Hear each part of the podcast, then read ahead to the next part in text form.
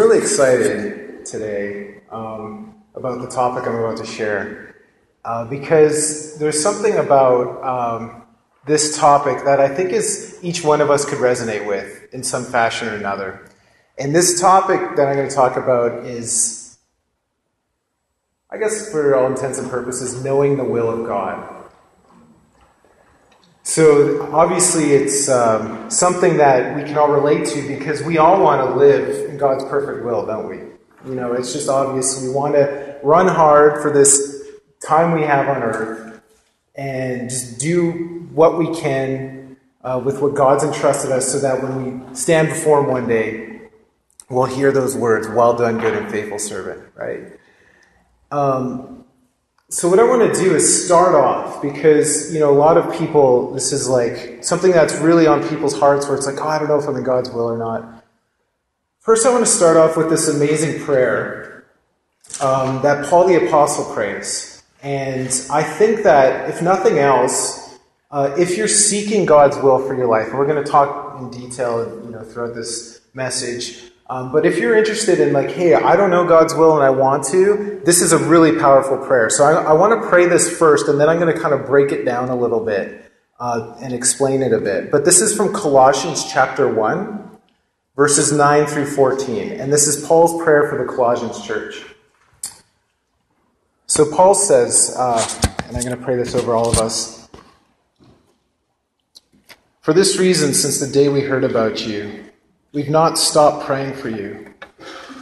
We continually ask God to fill you with the knowledge of His will through all the wisdom and understanding that His Spirit gives, so that you may live a life worthy of God and please Him in every way, bearing fruit in every good work, growing in the knowledge of God, being strengthened with all power according to His glorious might, so that you may have all great endurance and patience and we just give joyful thanks to you, Father, who's qualified us to share in the inheritance of the saints in the kingdom of light. We thank you that you've rescued us from the dominion of darkness and brought us into the kingdom of the Son you love, in whom we have redemption and forgiveness of sins. In Jesus' name we pray this. Amen. So, as I mentioned, this is obviously a powerful prayer. And, and I've, I, I love the, what are called the apostolic prayers. Have you guys heard that term before? Simply the prayers that are in the Bible, you know, that Paul and others have prayed. And I love these prayers because it gives us a glimpse into how Paul prayed. But also, you know, God obviously liked these prayers enough to include them in the Bible forever. You know, God's like, I like that prayer so much, I'm going to canonize it and and it's going to have eternal fruit. And I think that you know uh, I like advertising them, so to speak, because why not just pray them for ourselves and for our loved ones, right? And so this one, what I want to do is just point out a few things before I move on. Uh, to to give us sort of a, a framework of what how important this topic is of God's will. So you'll notice that at the beginning of the prayer, Paul says, For this reason, since the day we heard of you, we've not stopped praying for you. We continually, notice, continually ask God to fill you with the knowledge of his will. This isn't a one time prayer that Paul, okay, God, fill the Colossian church with the knowledge of your will. Paul says, I'm continually praying this over and over and over and over and over and over and over again because that's how important it is that you be filled with the knowledge of God. And then he goes on uh, through the, or sorry, so we continue, continually ask God to fill you with the knowledge of His will through all the wisdom and understanding that the Spirit gives you. Now, I, I want to uh, mention something here because many translations translate that word spiritual. Spiritual wisdom and understanding. How many of your translations say spiritual? Okay. So, what I want to mention about that um, is that Greek word for spiritual is actually it's that's not a very good translation of that word. And, and I, am not saying that because i know this but uh, i've read commentators who do know a lot about greek saying that's a terrible word. Because in our language in english we don't really have a word that really captures what paul's saying there. And so typically they will whenever you see the word spiritual in most translations it's lowercase s spiritual right Um, and specifically, it's Gordon Fee who I'm referring to. He's a world renowned New Testament scholar. He says that that word is actually an adjective, and whenever you see that word, it, you should, it's an adjective that's anything that belongs to or pertains to the capital S Holy Spirit. Anything that pertains or belongs to Holy Spirit. And so what I love is the new NIV actually changed all that. So you know there was a 1984 version and a 2011 version, and I like the 2011 version because all the times it used to translate spiritual, they're more a- accurately capturing it and saying capital S Spirit. So let me give you an example. If it was a, um, if we're talking about an individual, you're spiritual. In some ways, it'd be more accurate to say you're a spirit person, capital S Spirit person. Because we don't have a word that captures, it. because in our right in English, the word spiritual can mean anything. How many of you heard the term I'm spiritual but not religious? But if you press them to, I've done this before, what do you mean by spiritual? I don't know. It can mean anything. It, you know, it has so many connotations with it. And so it's almost, it's almost a distraction in some ways to interpret it as spiritual because what's spiritual wisdom and understanding? I remember when I first started reading this prayer and scriptures like it, I was kind of like, what is this? What is this spiritual wisdom understanding? It seems kind of like this abstract concept. So what he's saying is this, uh, Gordon Fee, he's saying this word is actually almost only exclusively used by Paul. And the 26 times it's, re- it's used in the New Testament, 24 of the times Paul uses it. So it's almost exclusively a Pauline word. And I think 13 of the times it's in the book of 1 Corinthians. Typically, when he's saying this, though, like if I was to say plural, you are all spiritual, it'd be probably more accurate to say you are all spirit people, capital S. You are all people who belong to the Holy Spirit. Now, I'm saying all this for a reason because in this prayer, like I said, many translations translate that spiritual wisdom and understanding. But this, what I'm reading from and prayed from, is the new NIV. And it says, notice, fill you with the knowledge of his will through all the wisdom and understanding that the Spirit gives. Holy Spirit, capital S Spirit. And I'm emphasizing this for a reason, and I'll get to that later. But I just wanted to say that because if you have a translation and whenever you see the word spiritual, often, you know, if you look at the new NIV, typically you would find, you know, a way you could translate it. But just remember, anything that belongs to capital S, Holy Spirit.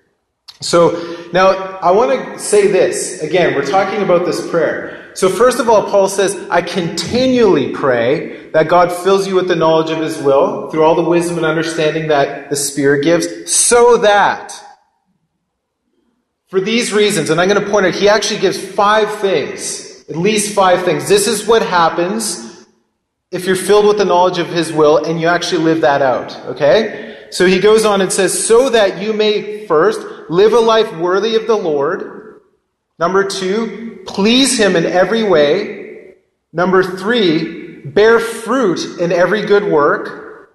Number four, grow in the knowledge of God. And number five, being strengthened with all power according to His might, so that you may have great endurance and patience.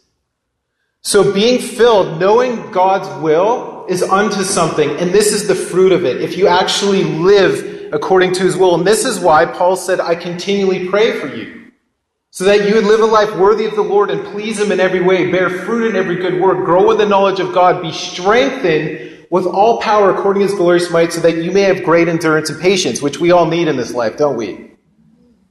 So then I also believe he goes on to say, giving joyful thanks to the Father who's qualified us to share in the inheritance of the saints in the kingdom of light. I believe that joyful thanks comes from living in his will too. So that could be number six, arguably.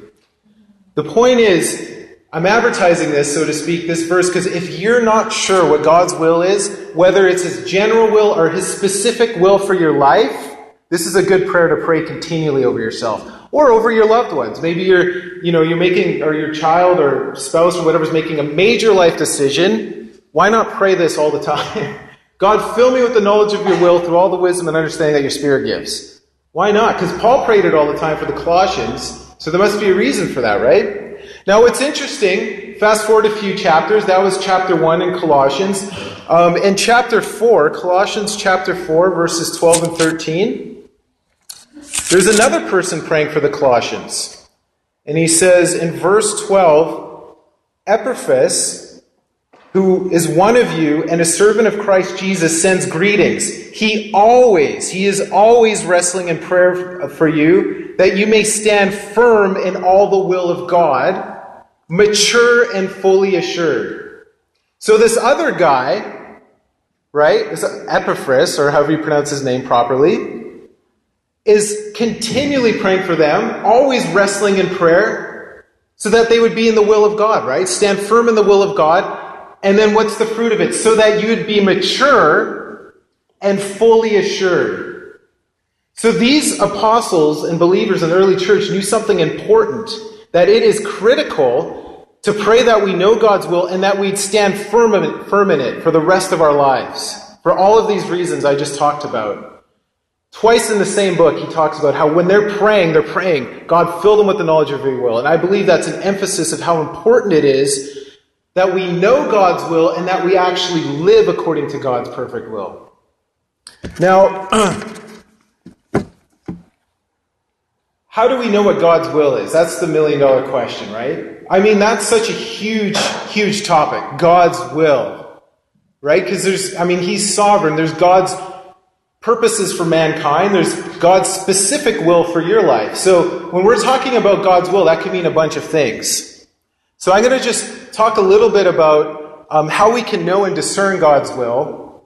First of all, knowing God's will through his principles, as outlined in Scripture, is one way we can know God's will. Because thank God for the Bible, right? The Bible really is a guide in our lives for so many ways. And, and the new covenant is not a law, and I'll talk maybe more about that later. So it's not like God gave us another law when he sent Jesus. But thank God he gave us principles that we can live by, or if nothing else, that will give us guidelines to know how to walk in the Spirit. Because, you know, there's things that are talked about in the new covenant where it's like, don't cheat on your spouse. So obviously, if you're like, hey, the Holy Spirit told me to cheat on my spouse, you're not listening to the Holy Spirit. It's another spirit you're listening to. And people say that. So, you know, the Bible is really good for those reasons. And it helps us to discern God's overall will. So let me give you an example. I love, I'm sure we all do, the Lord's Prayer. Uh, Matthew 6, 9 to 10. Um, this then is how you should pray. This is Jesus telling us. Our Father in heaven, hallowed be your name. Your kingdom come, your will be done on earth as it is in heaven. What's God's will?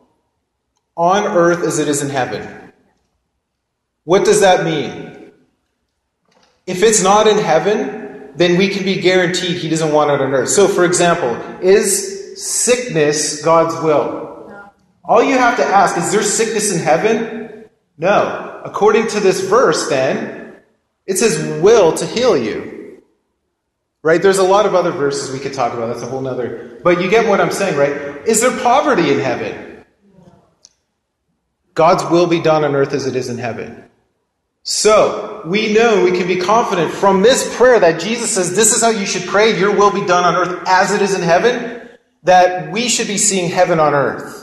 That's why he says, Seek first the kingdom of heaven and his righteousness, and all these things will be added unto you. So it's really critical that we seek his kingdom. And, and I mean, some of it is just logical. Like we know from the Bible, there's no disease or sickness in heaven, so we can be guaranteed, hey, this isn't God's will. Let's pray. His, his will be done in this person's life, and they're going to be completely healed because it's God's will that you know heaven comes to earth. So that's a principle. You see what I'm saying? That's a principle that we can be like, okay, as it is in heaven, so it be on earth. So we can pray according to that.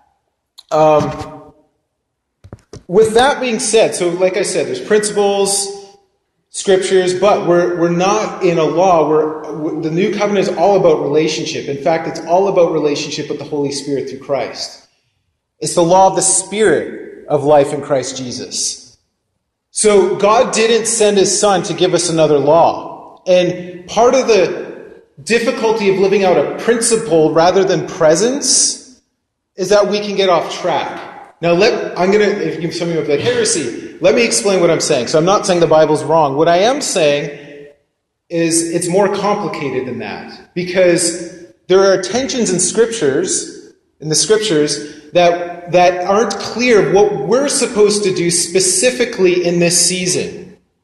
Are what our individual so for example, am I supposed to take this job or that job? I don't see a scripture on that, right? And so so the Bible's good for giving us principles of how to walk in the spirit and that sort of thing, but when it comes to our specific lives, it's critical we develop that relationship with the Holy Spirit, and, and I'm going to get to that more later. Um, but remember, uh, what I'm getting at is living out a presence rather than principle. Though living out a principle is fine, but there's problems that come with it. And one of them is biblical paradox. What, for all, that's what I'll call it. And let me give you an example, okay? So if you want, if you have your Bibles, if not, you can just listen to me. Uh, Luke chapter 10, verses 1 to 4. I'm reading from the NIV, by the way. After this, the Lord appointed 72 others, and he sent them two by two ahead of him to every town and place where he was about to go. He told them, The harvest is plentiful, but the workers are few. Ask the Lord of the harvest, therefore, to send out workers into his harvest field. Go, I'm sending you out like lambs among wolves. Verse 4 Do not take a purse or a bag and sandal or sandals, and do not greet anyone on the road. So Jesus specifically said to the 72, I don't want you to take money. I don't want you to take a bag. I don't want of, of clothes or anything. I just want you to go. Now we could take that and be like, okay, if I go into the harvest field according to this scripture, eh, then I should I should go by faith, not have money, not right. Just isolating this specific scripture, say, okay, according to the Bible, this is what Jesus says. But now let's fast forward. I'll guess a couple years. Luke 22, same book of the Bible. Luke 22, verses 34 to 38. This is at the Last Supper now. Okay? So Jesus answered, I tell you, Peter, before the rooster crows today, you'll deny three times that you know me. Now look what Jesus says. This is interesting. Then Jesus asked them, When I sent you without purse, bag, or sandals, did you lack anything? Again, he's alluding, alluding now to the scripture I just read in, chapter 10. Nothing, they answered. Then he said to them, But now, if you have a purse, take it and also, if you have a bag, and if you don't have a sword, sell your cloak and buy one. It's written, He has numbered me are with the transgressors, and I tell you that it must be fulfilled in me. Yes, that what is written, uh, me reaching is fulfillment. The disciples said, See, Lord, we here are two swords. That's enough, Jesus replied. So now Jesus is telling them the exact opposite. Remember before and you know, a few couple years ago, I told you not to take a purse, not, not. Now I'm telling you, go get a purse. Bring a purse, you know, be prepared. And interestingly enough, buy a sword. And they're like, we have two. And Jesus like, yeah, that's, that's enough. So, so wait a minute, Jesus. You're actually telling us now in this season, it's the total opposite of what you told us a couple years ago. And Jesus probably say, yeah, this is a different season and this is how you're going to be prepared for this specific season, right? Totally different paradox, totally different principle now. Now, now look at this. This is probably, I'm guessing, two hours later. Jesus goes to the Mount of Olives. He's praying, right, with his disciples. This is Luke 22, 47 to 53, same chapter. While he was still speaking, a crowd came up, and the man who was called Judas, one of the twelve, was leading them, and he approached Jesus to kiss him. But Jesus asked him, Judas, are you betraying the Son of Man with a kiss? Verse 49. When Jesus' followers saw that what was going to happen, they said, Lord, should we strike with our swords, the ones he told them to buy? And one of them struck the servant of the high priest, cutting off his right ear. But Jesus answered, No more of this. And he touched the man's ear and healed him. Look at what Matthew's version says. Matthew 26, 50. So you can just listen if you don't. It's just one verse I want to read. Put, put, Jesus said this, put your sword back in its place. And we all know this verse. Those who live by the sword die by the sword. An hour or two after Jesus said, buy a sword, they, they used the sword he told them to buy, and he's like, what are you doing? If you live by the sword, you're going to die by the sword. Wait a minute, Jesus. Which is it? Do we buy swords? Or do we not buy swords? Now, the problem with this kind of verse is that people develop whole schools of thought, isolating specific scriptures like this. You live by the sword, you die by the sword. Therefore, God does not endorse war. And He doesn't. Don't get me wrong. He doesn't. But is it accurate to say that Jesus told us that we need swords in certain seasons? It's I, like I know it might be hard, to, but it's in the Bible. Jesus said, "Buy swords." So, is it, is it, you know, people, Jesus was a pacifist based on certain scriptures, but was he a pacifist? If you take the whole of scripture, what is God a pacifist? Did you know that he calls himself the Lord of hosts, the Lord of the armies? I think, and I forget, don't quote me on this, but it's something like 50 times more than any other name he calls himself. He's a martial God. So is it, it doesn't change. God is God, right? He's the same yesterday, today, and forever. My point is, I'm not trying to advocate war. What I'm trying to show you is that there's particular paradoxes in the scripture. Which one do we go with? Do we buy swords or do we not buy swords? Do we bring money on our, on our mission trip or do we not? Do we go by faith? Totally depends on the situation, totally based on relationship. What's the Holy Spirit telling you? That's really what it comes down to. Now, what I want to say though in Luke, notice what the disciples did wrong. It's back to Luke 22. So verse 49, when Jesus' followers saw that he was what was going to happen, so you got to understand, these are Jesus' disciples, and they saw a crowd coming with swords and clubs to arrest Jesus. Okay, so this, right, huge threat. Oh, this must be why Jesus told us to buy swords. Think about it. Wouldn't we think that if we're in that situation? Maybe this is why Jesus said we need swords. So then they ask him, Jesus, Lord, should we strike with our swords? Notice they didn't wait long enough for Jesus to answer, though. They just went ahead and cut off the guy's ear, and Jesus like, no, no, no. No, you live by the sword, you die by the sword.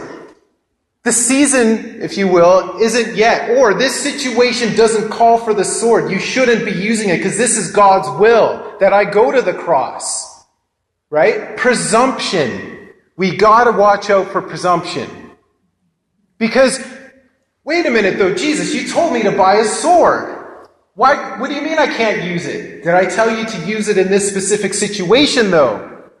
They asked him but didn't wait for an answer. If they would have waited for the answer, they wouldn't have used the sword, right? So we have to posture ourselves we're like, okay, even if it, let me put, say this. There's this quote that I love. Almost every heresy in church history can be rooted in this. You ready for it? Almost every heresy. Taking to the logical conclusion that which God only chose to reveal in part taking to its logical conclusion that which God only chose to reveal in part. Every heresy can be rooted in that. This is a good example. Buy swords, partial revelation didn't say why.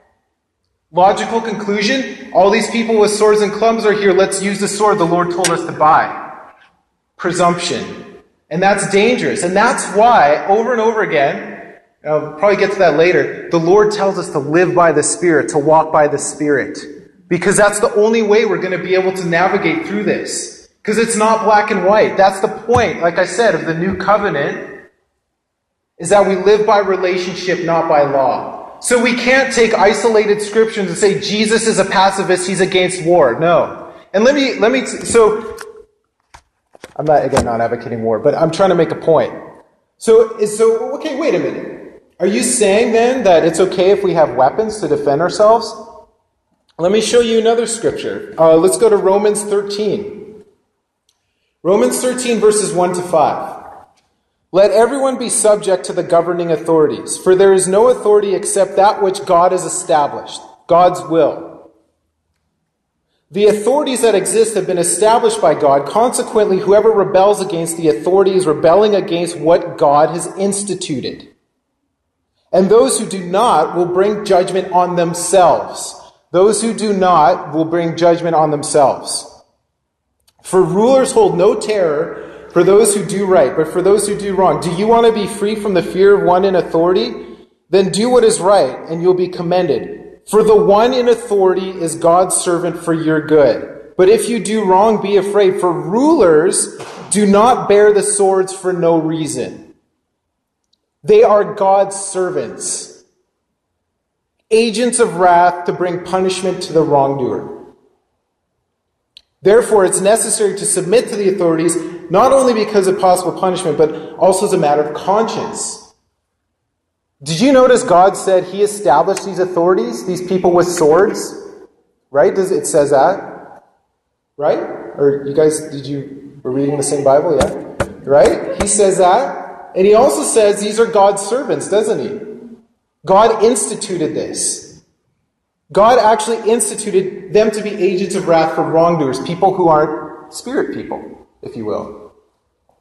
Why am I saying this? If you're a civil authority, you're disobeying God by not using your weapon. I'd be so bold as to say that's what this is saying. If you're a police officer and you have a weapon and you don't use it, I think according to this, you're actually disobeying God. That's my opinion. I mean, you can pray about it. If you're in the army, you, you better use your weapon or you're disobeying God because this is you're God's servant, according to the scripture. Now, they use the word swords. Nowadays, we use whatever, guns and so forth. But you see the principle. Now, we're not, most of us are probably not civil authorities. Our warfare is not carnal, right? But they're spiritual. They're mighty. They're mighty for the pulling down of strongholds, taking thoughts captive. So ours is the body of Christ. We're, we're not like the Old Testament where they'd go and defeat an evil army. We do it through prayer, fasting, all that stuff, right? Okay, so don't get me wrong. But does that mean then that it's not God's will for certain people to carry weapons and to use them? Jesus said, get swords for this season. Romans 13 makes it pretty clear civil authorities are God's servants, right?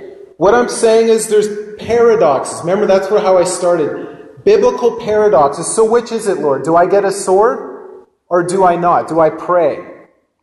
Do I use swords in this season or do I go by faith? It depends. What is the Holy Spirit telling you? Is the answer. And I, and I know that might sound complicated, but it's really not. It's all about relationship. Because you can find paradoxes all over the Bible. And that's why certain people like, there's so many contradictions. No, there aren't contradictions. God will tell you to do something, He won't tell someone else to do something. So, for example, I, I heard the analogy if you're a runner, some people run to, you know, for Olympics, I'll say, their diet is going to be way more strict than someone who just jogs casually, right? Versus someone who doesn't jog. Their diets aren't going to be as strict. So if the Holy Spirit tells you, I want you to eat this but not that, and you're a runner, he might not tell the person who, who's not, you know, a professional runner or whatever. Do you get the analogy? So it depends. He might tell one person, I don't want you to watch movies or TV. The other person, he might get them to watch movies to speak to them through them prophetically. I'm telling you, it's not as simple as that. we we always want okay, God, black and white. What's the law? It was so much easier when we just knew what you wanted. And God's like, no, I want you to develop a relationship with me so you know what I'm telling you to do in this specific situation. Holding truth and tension. I'm talking about biblical, biblical paradoxes now. What the unfortunate thing is what happens is, and I like this analogy, in the path of life, there's two ditches on either side. For every mile, and I remember I used to hear a pastor say this all the time. For every mile of, of uh, uh, uh, road, thank you, there's two miles of ditch. I was like, what are you talking about? It took me so long to figure out what he's even talking about. What do you say? On the path of life, there's truth, the middle, the radical middle. There's truth. Most truth, I'm not going to say all truth, most truth taken to an extreme becomes untruth. So, God, God's so loving that he doesn't send people to hell anymore. Untruth. God's so loving, or God's so just, that it's up to you to get to heaven. Untruth. You see, on either side. So God is both loving and just. Remember, Romans 11 22. Consider the kindness and the sternness of the Lord. He's kind and he's stern. He's a lion and a lamb. So you, you can't say God's just a lamb because he's not. Likewise, you can't say God's just a lion because he's not. He's both. You see what I'm saying? And that's the case with a lot of, of these truths, is that you've gotta stay on the path of life, which is the truth. He's a person, by the way, Jesus because if you take a truth, what happens is you rationalize these other scriptures that don't conform to your understanding away. God doesn't judge anymore. I hear that a lot these days. Jesus took our sins. That's true, but he's a just God and he judges still. I can show you so In fact, Peter, 1 Peter God's judgment begins with the household of God. You just have to look at Revelation chapter 2 and 3, new covenant, post resurrection, because some people say, oh, well, he died on the cross, there's no more judgment. There, it's Revelation 22 2, I think, when he, he judges Jezebel with on a bed of sickness because she won't repent. 222, I think. I could be wrong, but I think that's the scripture. Regardless, you see what I'm saying? Jesus is still a judge, but he's still loving. He loves us all unconditionally. So it's hard for our human minds to grasp these things. That's what I'm saying. Holding these truths, these seeming contradictions, paradoxes in tension to stay on the path of life, or else you could get off on either side. You could become legalistic if you think God's just judge and he doesn't love. On the other side, you could become, they call it unsanctified mercy. You, see, you know what I'm saying, right? And there's certain streams that I think are in danger of going too much on that side of like, no, everyone's saved. It doesn't matter what you do, what religion you are. That's universalism, and that's wrong. That is not biblical. So you see what I'm saying, right? I, am probably staying on this point too much, but I, I want to make sure I'm clear what I'm not saying and what I am saying. And to stay on the path of life, it's the Holy Spirit. In fact, you look at the book of Galatians, the whole book of Galatians is about this radical middle. The first four chapters, he's talking about how the law is no longer applicable because they're trying to put the law on people. They're trying to get people circumcised. Then the last two chapters, he spends saying, okay, that's true, but if you live in lawlessness, you're not inheriting the kingdom of heaven either. And, and in fact, I'm going to read this right now because this scripture is so critical for, for our uh, new covenant living. Galatians chapter 5 starting in verse 16. I'm, just let me get there and I want to make sure. Excuse me. Yeah. So I say, live by the Spirit, and you'll not gratify the, the, gratify the desires of the flesh, the sinful nature.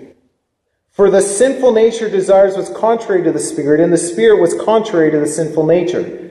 They're in conflict with one another so that you do not do what you want to do. But if you are led by the Spirit, you're not under the law. That is the key. Being led by the Spirit frees you from the bondage of the law of the old covenant. Okay? The law of sin and death, and that's made clear in Romans 8. But what I want to, and then he, he contrasts. Well, okay, Look, um, if you look, and I won't read them all, but in verse 19, he says, The acts of the flesh or sinful nature are obvious sexual immorality, impurity, debauchery, etc., etc. He lists like 22 things, I think. Then in verse 20, oh yeah, verse um, 21, I warn you, as I did before, that those who live like this will not inherit the kingdom of God. That's huge.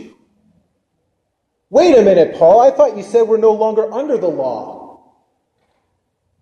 The radical middle. We're not under the law. But if you go too far on this side of lawlessness, you're not inheriting the kingdom either. The path of life is what you got to stay on. And the only way you're going to stay on it, according to these verses, is walking by the Spirit. Right? That's what it's saying. So he goes on to make clarify. But the fruit of the Spirit is love, joy, peace, patience, kindness, goodness, faithfulness, gentleness, and self control. Against such things, there's no law. And those who belong to Christ Jesus have crucified the sinful nature with its passions and desires. Since we live by the Spirit. Let us keep in step with the Spirit. That, I mean, this portion of Scripture, this in Romans, this is, I'll de- maybe develop that more at some other time, but critical for our, our life and for our life in Christ is walking by the Spirit, and that's how we know. This is in this specific situation what God's telling me to do. Okay. Another problem, now again, biblical paradox was the first. Another issue, problem of living out a principle rather than presence, rather than the Holy Spirit, is that the Bible isn't always clear what we should do. I said this earlier. For example, what university should I go to? What job should I take? You're not going to find a scripture on that. I want you to move to whatever, right? Seattle and do this. No way. Now, I want to. How many of you have heard of Kenneth Hagin? A few? Yeah? How many of you heard of this book, I Believe in Visions? Okay. I recommend it. It's, it's really neat. I don't know if you know this, and those of you who haven't heard of Kenneth Hagin, um, he has some really solid teachings. Um, anyway, in fact, Kenneth Copeland was at, his spiritual son was at Toronto on Friday. We got to see him for the first time. That was cool.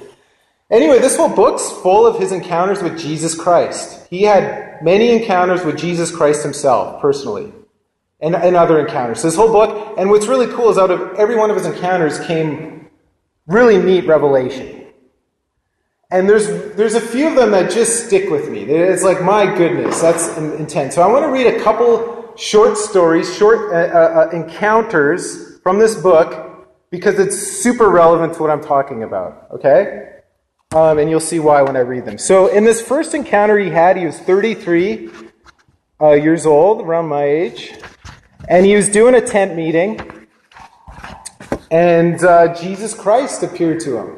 He had no he had no grid for it, by the way. He was like, I had I would I wasn't expecting this more than I would be expecting me to be the first person on the moon. Like he's like, I wasn't praying for it, I wasn't fasting, nothing. Jesus just appeared in a tent meeting. Okay? Um, so I'll, I'll just read it because I don't want to I don't want to do it inaccurately. So anyway, okay, Jesus told me that even as he had appeared to my mother before I was born. Oh, by the way, he so he's in the throne room of God. Kenneth Hagin is in this encounter right now, talking to Jesus face to face. He said he was like 18, 24 feet from the throne. So he said, Jesus told me that even as he appeared to my mother before I was born and had told her, Fear not, the child will be born, I would minister in the power of the Spirit and would fulfill the ministry he called me to. Now, it's interesting, he had no idea his mom had this encounter. She didn't tell anyone except her own mom, and he went and asked her, and that actually happened. She, she couldn't believe he knew this because Jesus said, I appeared to your mother and told you this, or told her this, that, that you'd be born. Anyway, that's another story. Then he talked to me about the last church I pastored, saying that at the time, now this is 1950, when this encounter happened. February 1949, I entered into my first phase of ministry. And he said, Some ministers I've called to the ministry live and die without getting into even the first phase of ministry I have for them. Jesus added that this is one re- of the reasons why many ministers die prematurely they are living only in his permissive will. Now, actually, Kenneth, I'll, I'll just keep reading because I was going to say something, but Kenneth, he said for 15 years. So Kenneth has been preaching the gospel. If you do the math, I guess it'd be like 17 years. For 15 years, I'd only been in his permissive will. I'd been a pastor for 12 years, and I'd been in evangelistic work for three. During those years, God permitted me to do it, but it wasn't His perfect will for my life. And He said I hadn't been waiting on Him, He'd been waiting on me to obey Him. So get this Kenneth pastors a church. And I, I, before I read this, I heard him preach on this before. This is quite a few years ago, so I don't remember the details, but I remember him telling this, and I was just struck by this. He's like, I pastored this church for 12 years, and according to Jesus, I wasn't even doing his will. Because Jesus, I never told you to do that, but you just went ahead and did it. So, anyway, then he talked about the time I entered into the first phase of ministry in 1949. He said I'd been unfaithful and hadn't done what he had told me to do. I hadn't told the people what he had told me to tell them. I answered, Lord, I wasn't unfaithful. I did obey you. I left my church and I went out to the evangelistic field. So remember, he pastored for 12 years, then he went for three years in the evangelistic field. Yes, he said, you left the church and went into the evangelistic work, but you didn't do what I told you to do. The reason you didn't is because you doubted it was my spirit who had spoken to you. You see, faith obeys my word, whether it's the written word of God or my spirit who has spoken unto man. I fell down before him saying, Yes, Lord, I've failed and I'm sorry. I repented with many tears because I had missed his will and I doubted his dealings with me. Stand up on your feet, he said. As I stood before him, again, he told me that I had entered into the second phase of my ministry in January 1950. At that time, he had spoken to me by prophecy and by the still small voice in my heart. In the next eight months, during the second phase of ministry, I believed and I'd been faithful and I'd obeyed. Now I was to enter into the third phase. He said, if I would be faithful to do what he told me, if I would believe and obey him, he would appear to me again. And at that time, I'd enter into my fourth and final phase of ministry. So he was a pastor, 15 years of ministry, not in God's will. And remember what Jesus said? He said, Some ministers live and die, not even entering into the first phase of ministry. I remember when he was talking, uh, when I heard that message, I was like, this is intense. That we could do this, we could live outside of God's will and think we're doing what He told us to do, and Him being like, I never told you to do that. Sorry. It's, it's, anyway. Now I'm going to read a second encounter. Okay, I hope this is okay. But because this is important, and I'm, I, I hope it, you know, it, it helps you, like, like it, you know, spoke to me when I first heard it. So this is nine years later now. The sixth time the Lord appeared to me, so in the book he talks about all the other times, uh, was in February 1959 while I was holding a revival meeting in El Paso, Texas. I slipped and fell on my right elbow, hurting my arm rather severely. At first I thought it was broken, and because this was about 9.30 at night, I went to the hospital to have a doctor look at it and set the bones if necessary. About a block from the hospital, the Lord spoke to me uh, and had knocked my elbow out of place. The Lord also said if he was, or it was the devil's work, but he would make it turn out for his glory and for my good. He also told me he would talk to me about it later. I should not fear or worry about anything.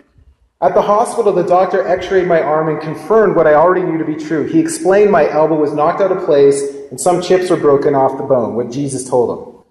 This, he explained, was even worse than a broken arm because the ligaments and muscles had to hold, or that hold the elbow in place would have to be put back in place. He said they would have to give me an anesthetic to do this, otherwise I'd not be able to stand the pain. Then he said I'd have to be in the hospital for several days. After that, I would have to wear a cast on my arm for at least four weeks, and then I would have to carry the arm in a sling for a while.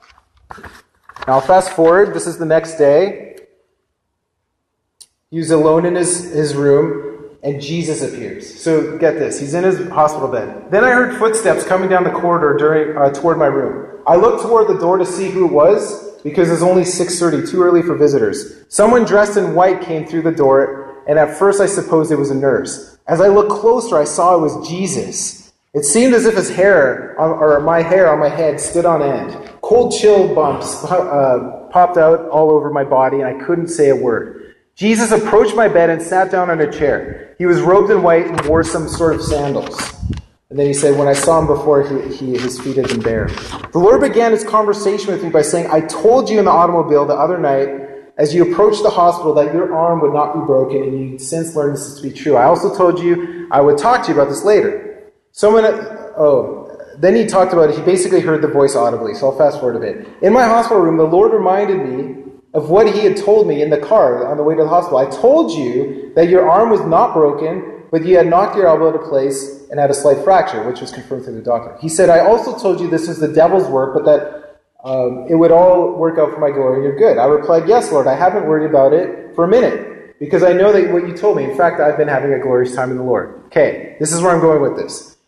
You are to be commended for taking me at my word, Jesus continued. Now I want to say this to you. This has happened to you not because it was my perfect will for you, because it was not my will at all. This has happened to you because you got out of my perfect will and into my permissive will.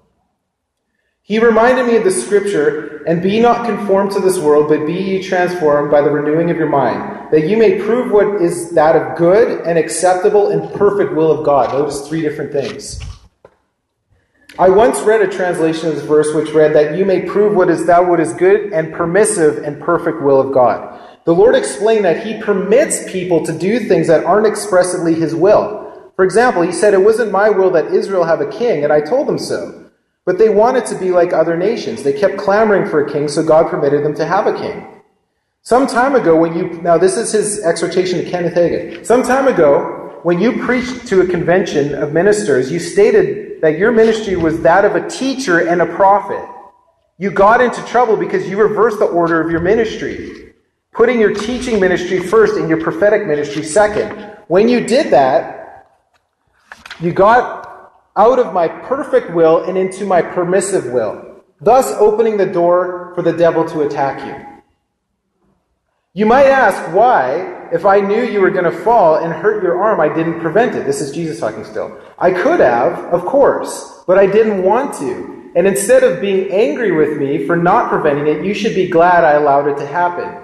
If I hadn't permitted Satan to do this to arrest your attention, you would not have lived at, past the age of 55.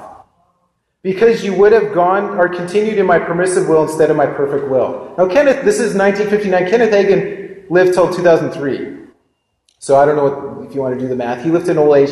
If he hadn't, if this hadn't happened, Jesus saying, you would have continued in my permissive will, you would have died at 55.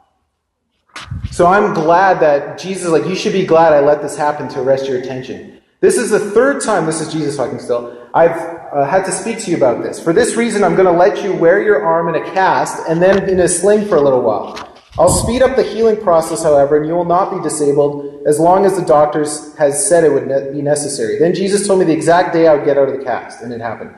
He went on to say, You've enjoyed divine health. Now, this is cool. Kenneth Hagin actually lived in divine health. He never got sick. So Jesus says, You've lived, enjoyed divine health after he got healed when he was a teenager. For 25 years. Even now, you're not sick. But, he said, you've been out of my perfect will for two years, and you've been walking only my permissive will.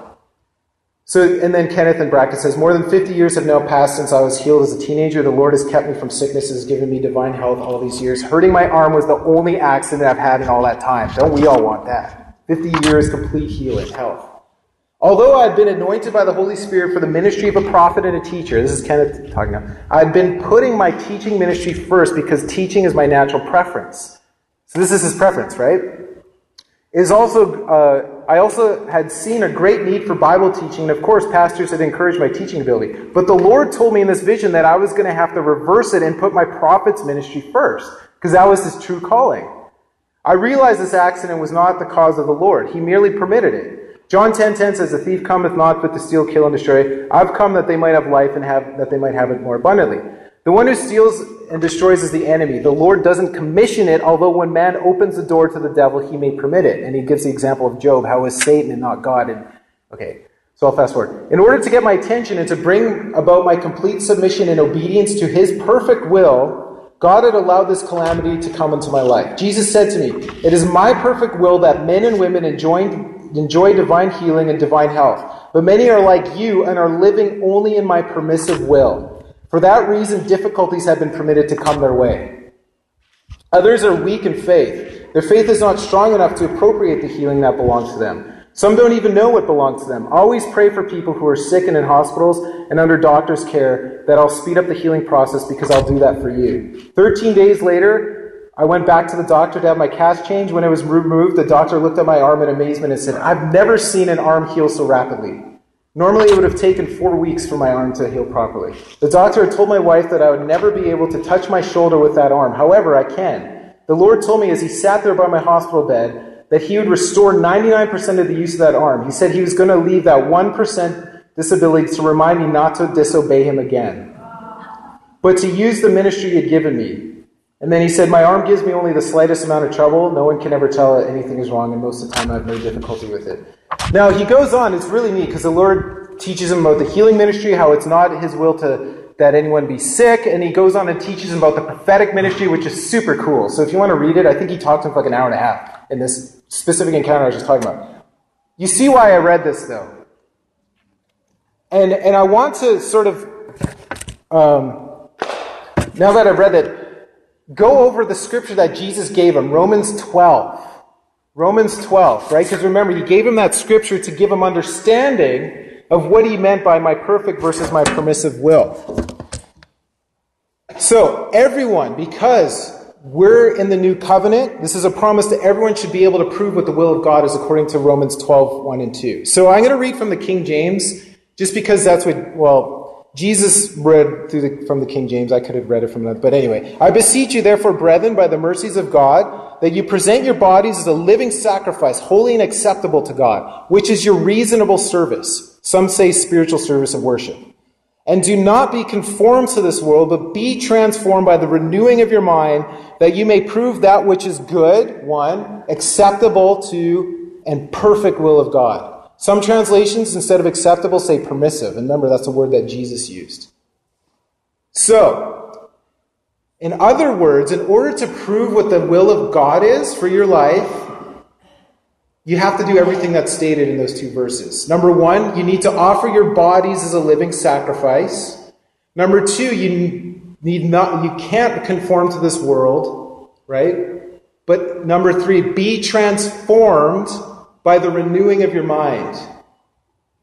So that's pretty clear, right? Offer our bodies a living sacrifice. Don't be conformed to this world. be conformed to the by the or sorry, be renewed by uh, uh, transform rather. Thank you by the renewing of your mind. So the the, the million dollar question for me is because I think the first two are pretty clear ish. How do you renew your mind? Because that's a critical factor in this, isn't it? How do you renew your mind? Now I've heard so many things. Read the Bible. I've, that's probably the number one I've heard to Paul was not telling them to read the Bible. Do you know how I know? Because the Bible didn't exist. In fact, Paul was writing it right then. Right? They didn't have the New Testament. Unless he was talking about the Old Covenant, but I don't think so, because the whole book, he's talking about we're no longer under the law. So why would he be telling them read the law? No, there's something else that Paul's talking about, and I want to argue something, and I think I can make a case for this, that you have to read things contextually. If you read something in a letter, what did he say before in the same letter? So, in order to say that, we have to rewind. We could go to Romans 7, but I'm going to go in Romans 8. Because this is the last time he mentions the mind before Romans 12. Then he goes on this bunny trail, like Paul tends to do, about Israel and their place in God's you know, kingdom and all that stuff. Then he goes, okay, in light of all this, in light of everything I said up until this point, offer your bodies as a living sacrifice. Okay, so that's chapter 12. Now, Romans 8, and I'm just going to read a few verses.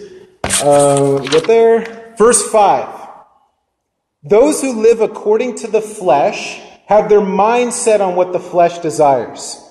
But those who live according with the Spirit have their mind set on what the Spirit desires. The mind governed by the flesh is death. But the mind governed by the Spirit is life and peace. The mind governed by the flesh is hostile to God. It doesn't submit to God's law, nor can it do so. Those who are in the realm of the flesh cannot please God. Now, we could talk about different things and talk other verses in Romans 8, but do you see the key there? Those who live in accordance with the Spirit have their minds set on what the Spirit desires. The mind governed by the flesh is death, but the mind governed by the Spirit is life and its peace. That is the key. Now, this is the new NIV. I kind of like the 84 version. It says, minds that are controlled by the Spirit. This one says governed. Either way, we have to have our mind governed by the Spirit, and that's the key to renewing your mind.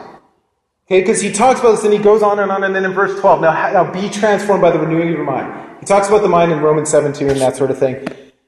But I hope that you see the key there. It's all about the Holy Spirit and being led by the Spirit and having your mind renewed by the Spirit. And to show you another scripture that says something similar, Ephesians 4, verses 17 and 23. And I'm going to read from the NLT because I like how they say it, but uh, your version might be slightly different. I'll start in verse 17. Ephesians 4, 17 to 23. With the Lord's authority, I say this live no longer as the Gentiles do, for they are hopelessly confused. Their minds are full of darkness. Remember, we're talking about the mind now. They wander far from the life God gives because they have closed their minds and hardened their hearts against them. They have no sense of shame. They live for lustful pleasures and eagerly practice every kind of impurity. Remember, don't be conformed to this world. He's talking about that's what it looks like to be conformed to this world. But, verse 20, that isn't what you learned about Christ. Since you've heard about Jesus and have learned the truth that comes from him, Throw off your old sinful nature and your former way of life, which is corrupted by, by lust and deception. Again, this is mirroring almost what he says in Romans 12, right? Instead, let the Spirit, capital S, renew your thoughts and attitudes. Put on the new nature, created to be like God, truly righteous and holy. The Spirit, let the Spirit renew your mind. Now, some translations say, uh, the spirit of your mind, yeah. That's why I like the NLT. Let the spirit renew your mind. And, and I think, again, that mirrors what he's saying in Romans 12. That's the key to having a transformed mind, is allowing the spirit to do it.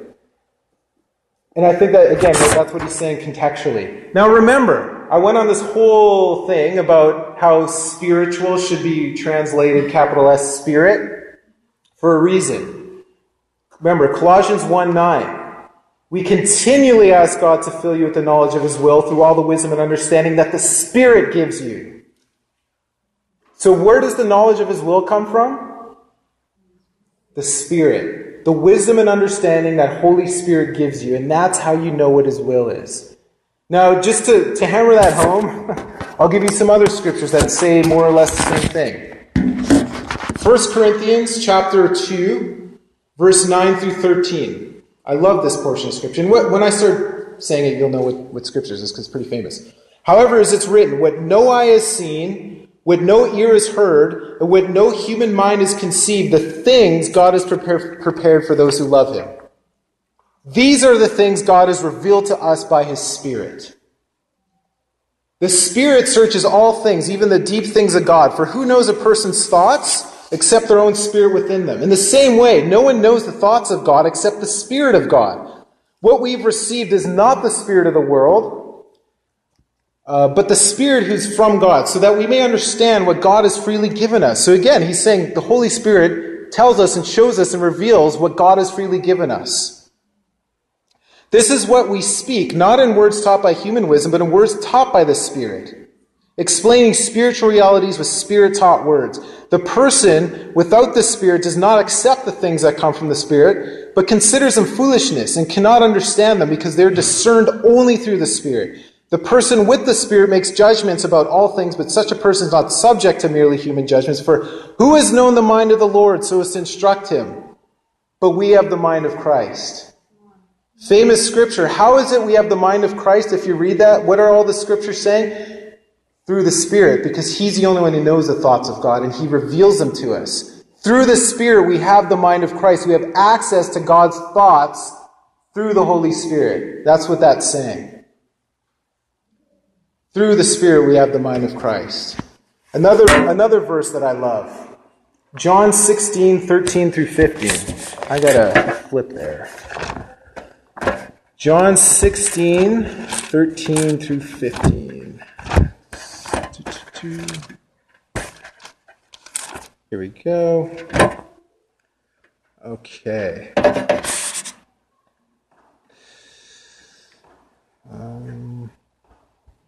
Oh my goodness, sorry, I'm in Luke. it's like, wait a minute, I didn't say that. Okay. Um, there we go.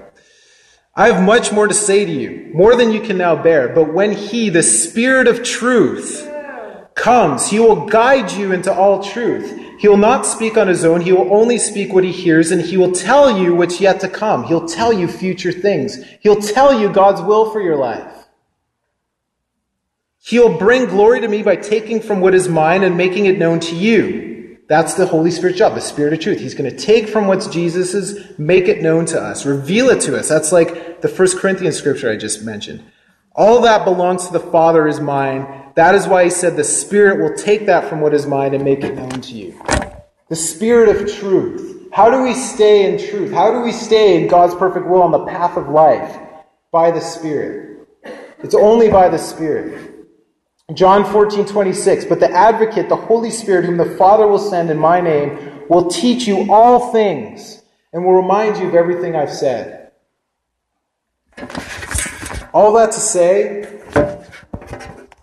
it's all by the Holy Spirit. Being led by the Holy Spirit, having your, your mind renewed by the Holy Spirit, being transformed by the renewing of your mind by the Holy Spirit, relationship.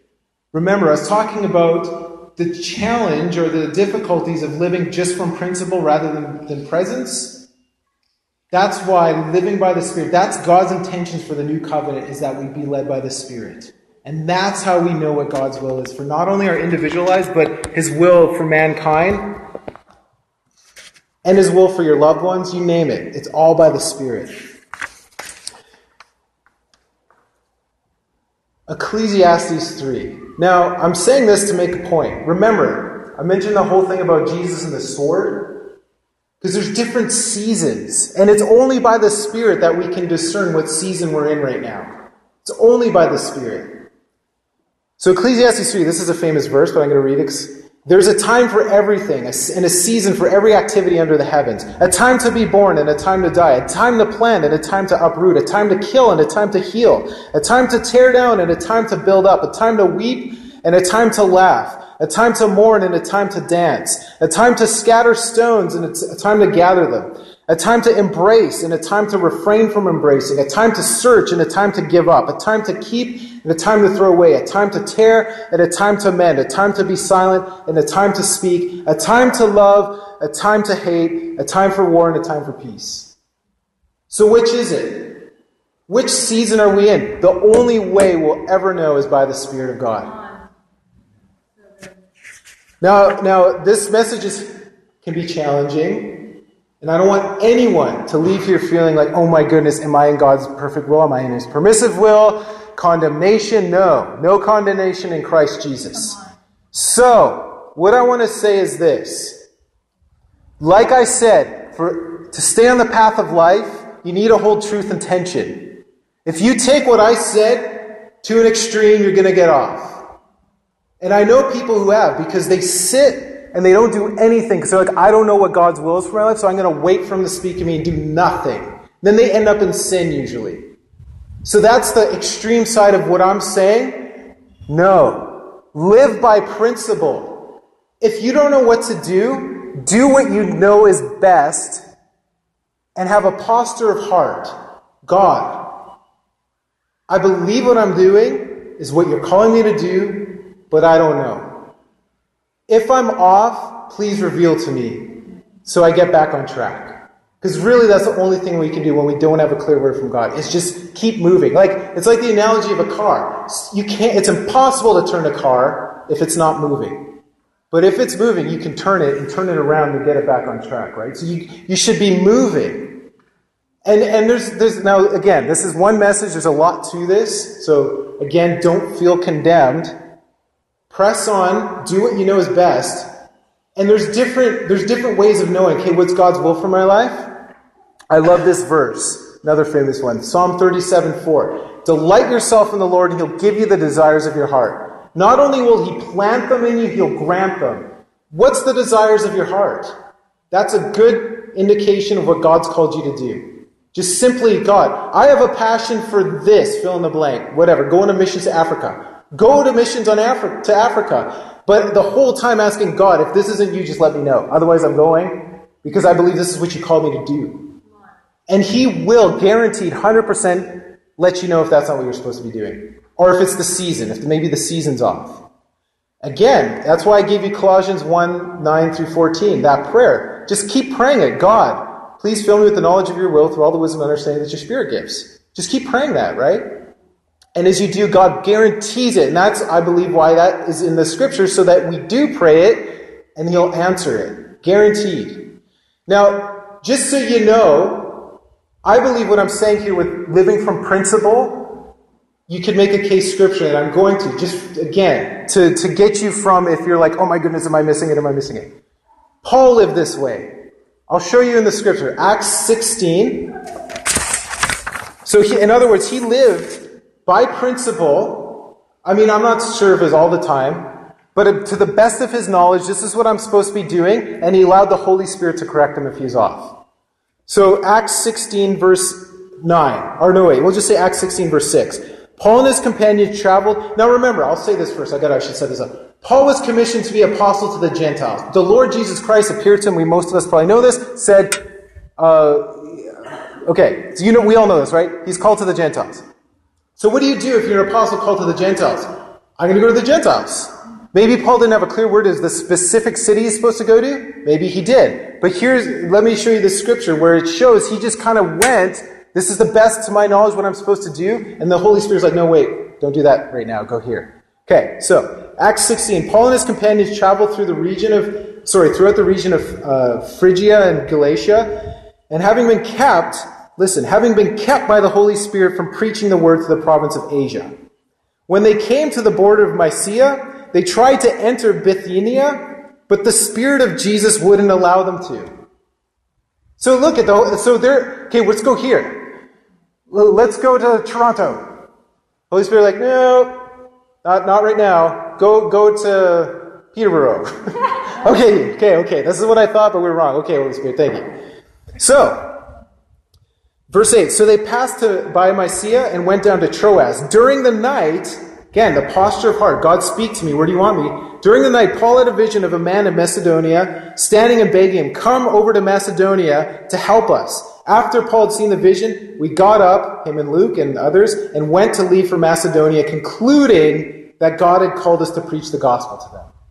So you can see that Paul had this calling, and he's like, Hey, I don't have a clear word, so I'm going to do this. And then he just allowed the Holy Spirit, No, don't go there yet. Go here. And that's how we should all be living. What are the desires of your heart? I think as Bill Johnson used to say this, when people would, I don't know what God's will is. Please pray for me what God's will is for my life. And Bill would say something like, okay, well, what are you doing right now? I'm a barista at Starbucks. Okay. Be a barista at Starbucks, heal the sick, raise the dead, cast out demons, preach the gospel everywhere you go. Wait a minute though. Wait a minute. I don't think I'm called to Starbucks. Okay, what do you call what do you think you're called to? Well, I want to go to school to be a doctor. Okay. Go to school, become a doctor, heal the sick, raise the dead, cast out demons, preach the gospel everywhere you go. So, so you see, there, there's a balance here. Now, I'm not saying, I believe that you can make a stronger case for we should be led by the Spirit, and that's why we should be continually praying for God's will. But with that being said, don't go on the side of the dish that I said. Don't do nothing because you're waiting for a word of the Lord. Do something at least according to the principles that are clear in Scripture, the Great Commission, all that do what you think is best and just continually pray, God, what's your will? Please let me know. And that's the best we can do. Does that make sense? Awesome. So why don't we pray?